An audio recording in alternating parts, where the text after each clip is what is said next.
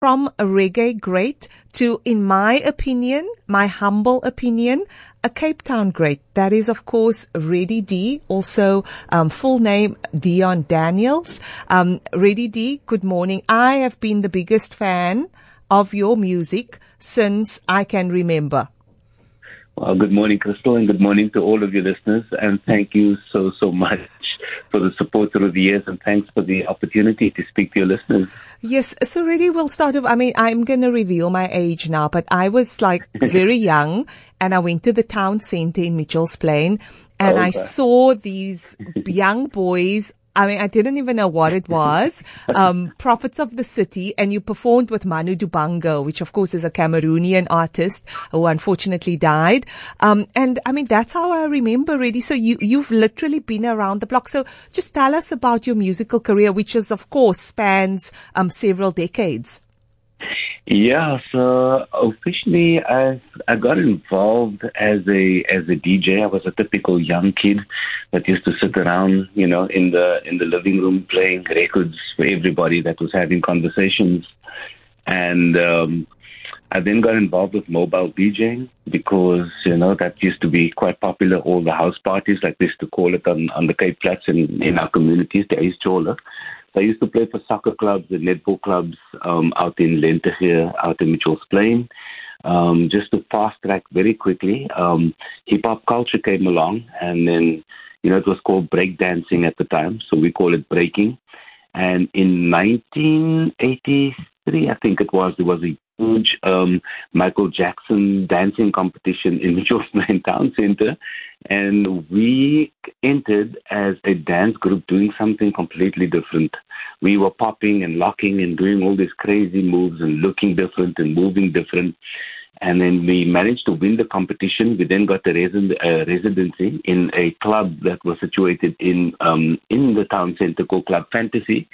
And then just to fast forward once again, the scene started to become extremely popular kids used to jump on the train from all over the Cape Flats to meet in the city center to battle, to dance. You know, that was all the days of apartheid.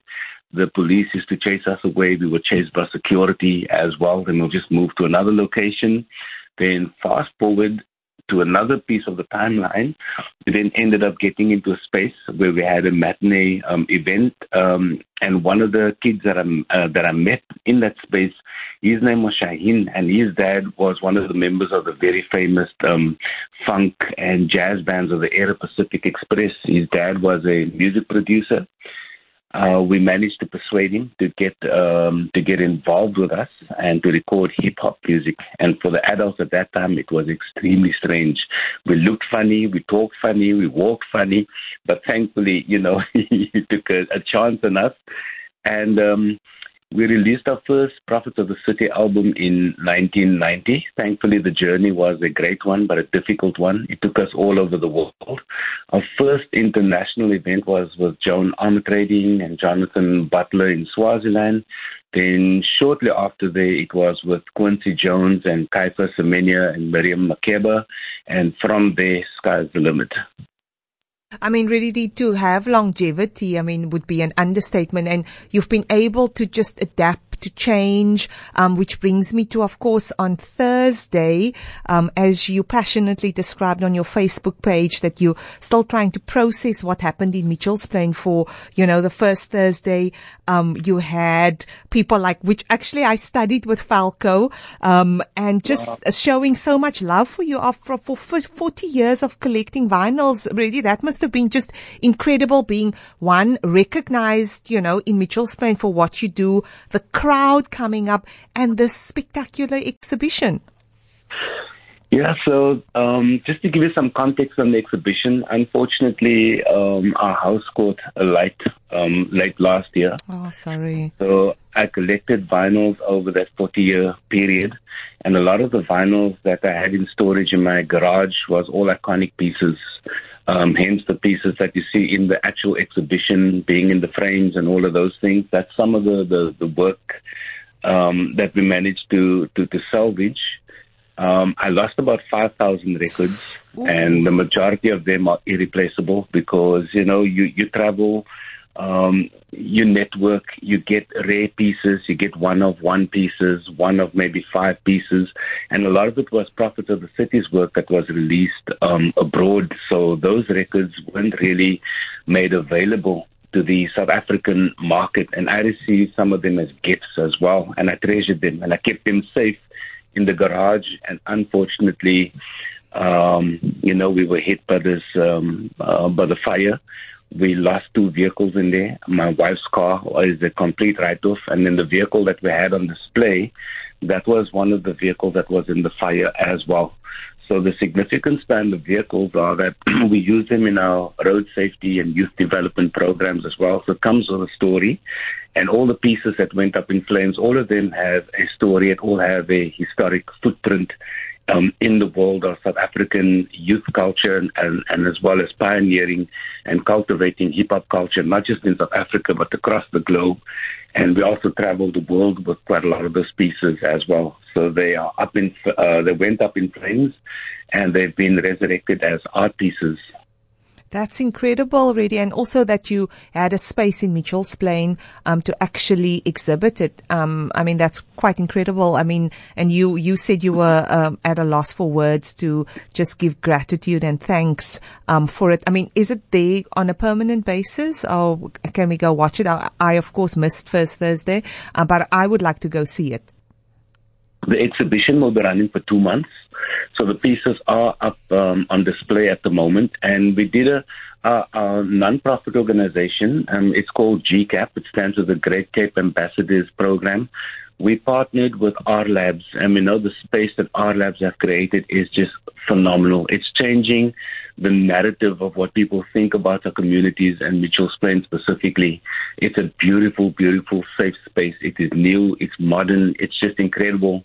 So they've um, um, they've renovated a house over there and turned it into a art gallery as well, and it's a B space as well. And right opposite that, they also launched the new building. So the pieces are on exhibit there, and the pieces are for sale as well.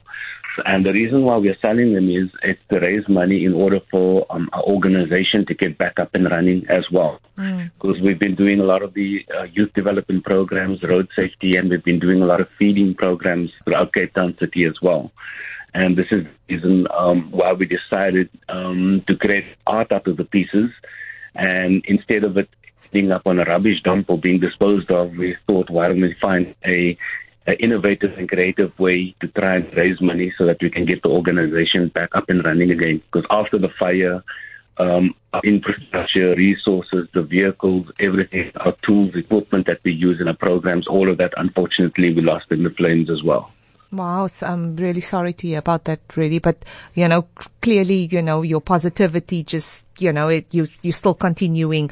I mean, for you, really, I mean, you you've seen it all. You've traveled the world. You've you've done amazing things. You know, what keeps you inspired and still going and, and still want to inspire the next generation of young people because we know and, and you know, I mean, coming from where we come from, I'm also from Mitchell's Plain. Um, there's different socio-economic issues that young people that we grappled with and now years later, young people are still grappling with. But, you know, you tend to just, you know, rethink, you know, you become creative, you introduce programs. You know, what keeps you going to give, you know, the next generation that kind of advice and positivity that you can make a difference and you can bring about change? Yeah, first and foremost, my, my wife and my family is the backbone of who I am as an artist. Um, and without their support, um, you know, I can't move forward.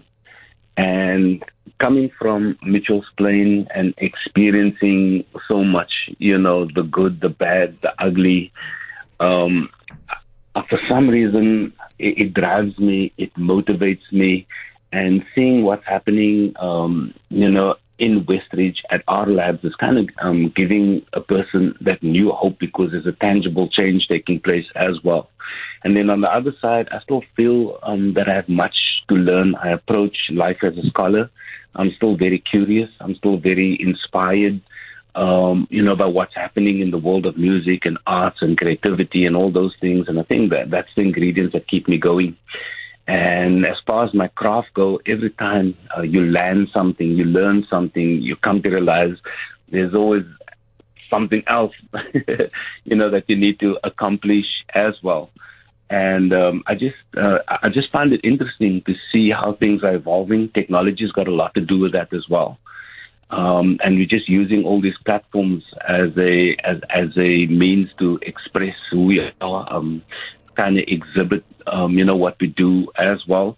But overall, I think it's just um, me approaching life and what I do as a student, and just being willing to learn as well, and just to see the growth of things. I think that's incredible and also the fact that there's so many challenges for young people out there as well. I think that we need to do whatever we can in whatever capacity we can to help um, guide, inspire, and plug them into networking um, systems, you know, because at the end of the day, it's not just about me as an individual or us as a small group of people. It's all about building, you know, that, uh, as they say, we, we, we got to unite, build the village, um, put those positive, um, seeds in our community so that we can grow the city, grow the country, and hopefully have that knock on effect, you know, with the like minded people globally. Absolutely, really. And just um, lastly, I want you to talk um, to us about the Hip Hop Museum because I think, I mean, as you say, you know, Cape Town is a popular tourist spot. Um, you know, if you go, if you know, if you go to New York, you go to Amsterdam, um, or even, you know, Senegal, Dakar, which is one of my favorite cities, um, there's always, um, a recognition of what is local. And I feel, you know, um, the hip hop scene in Cape Town is quintessential Cape Town. Yes, there's Table Mountain and the beach. Um, so is a Gatsby, um, and, um, hip hop, you know, and so I know that you're part of an exciting team working on the South African Hip Hop Museum tell us more about it and how is how is it going? Yeah, so far it's really going well. Many many years ago, um, we um, did a pilot project for a hip hop museum in in in Cape Town. Um, and I'm so excited and happy um, that Mr. Osmic Menoe up in Joburg managed to pick up on that and he ran with it full force to set up the South African Hip Hop Museum. It's out in Newtown in Joburg. And so far it is looking spectacular. And once the space, uh, the, the space launch, I think that our country is, is going to be pleased with what's going on. It's an ever evolving space as well. And the thing that I like is um, that they have so many academics, so many researchers that have come on board. That's not just um, uh, finding the stories, you know, that comes out of the big cities like Cape Town, Joburg, Durban, PE, but they're actually going into the other spaces that seems to go under the radar unnoticed as well. And that really excites me. And when we say hip hop, they are actually digging into the stories of the culture as well. They have a, a recording studio built in the space, and that is also to um, to capture the stories, document the stories, and also to create music coming out of the space as well. So we we've been doing quite a lot of partnership programs as well as satellite projects, and we are definitely looking forward to a way forward. And there is um, talks of seeing how we can um, get parts of the museum um, exhibited or elements thereof running in Cape Town City as well. It is a huge undertaking. It's extremely expensive and it's very, very time consuming. So there's so many people having sleepless nights as we speak, pushing very, very hard to get it officially up and running.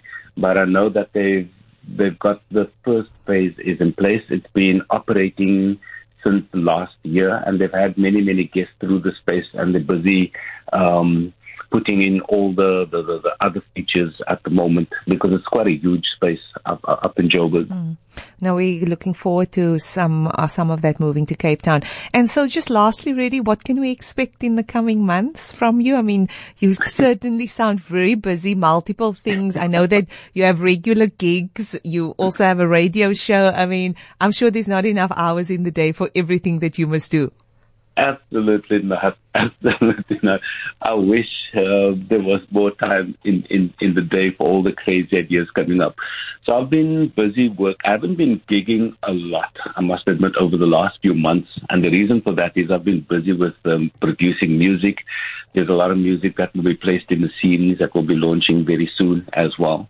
So I'm doing the music production. I'm doing some of the scores um, for the project as well. And I'm also doing the music um, supervising. So that takes up a lot of time. And a lot of the music I've been doing over the last couple of months have landed up in corporate projects and all those things. Um, hence the the silence on the one side.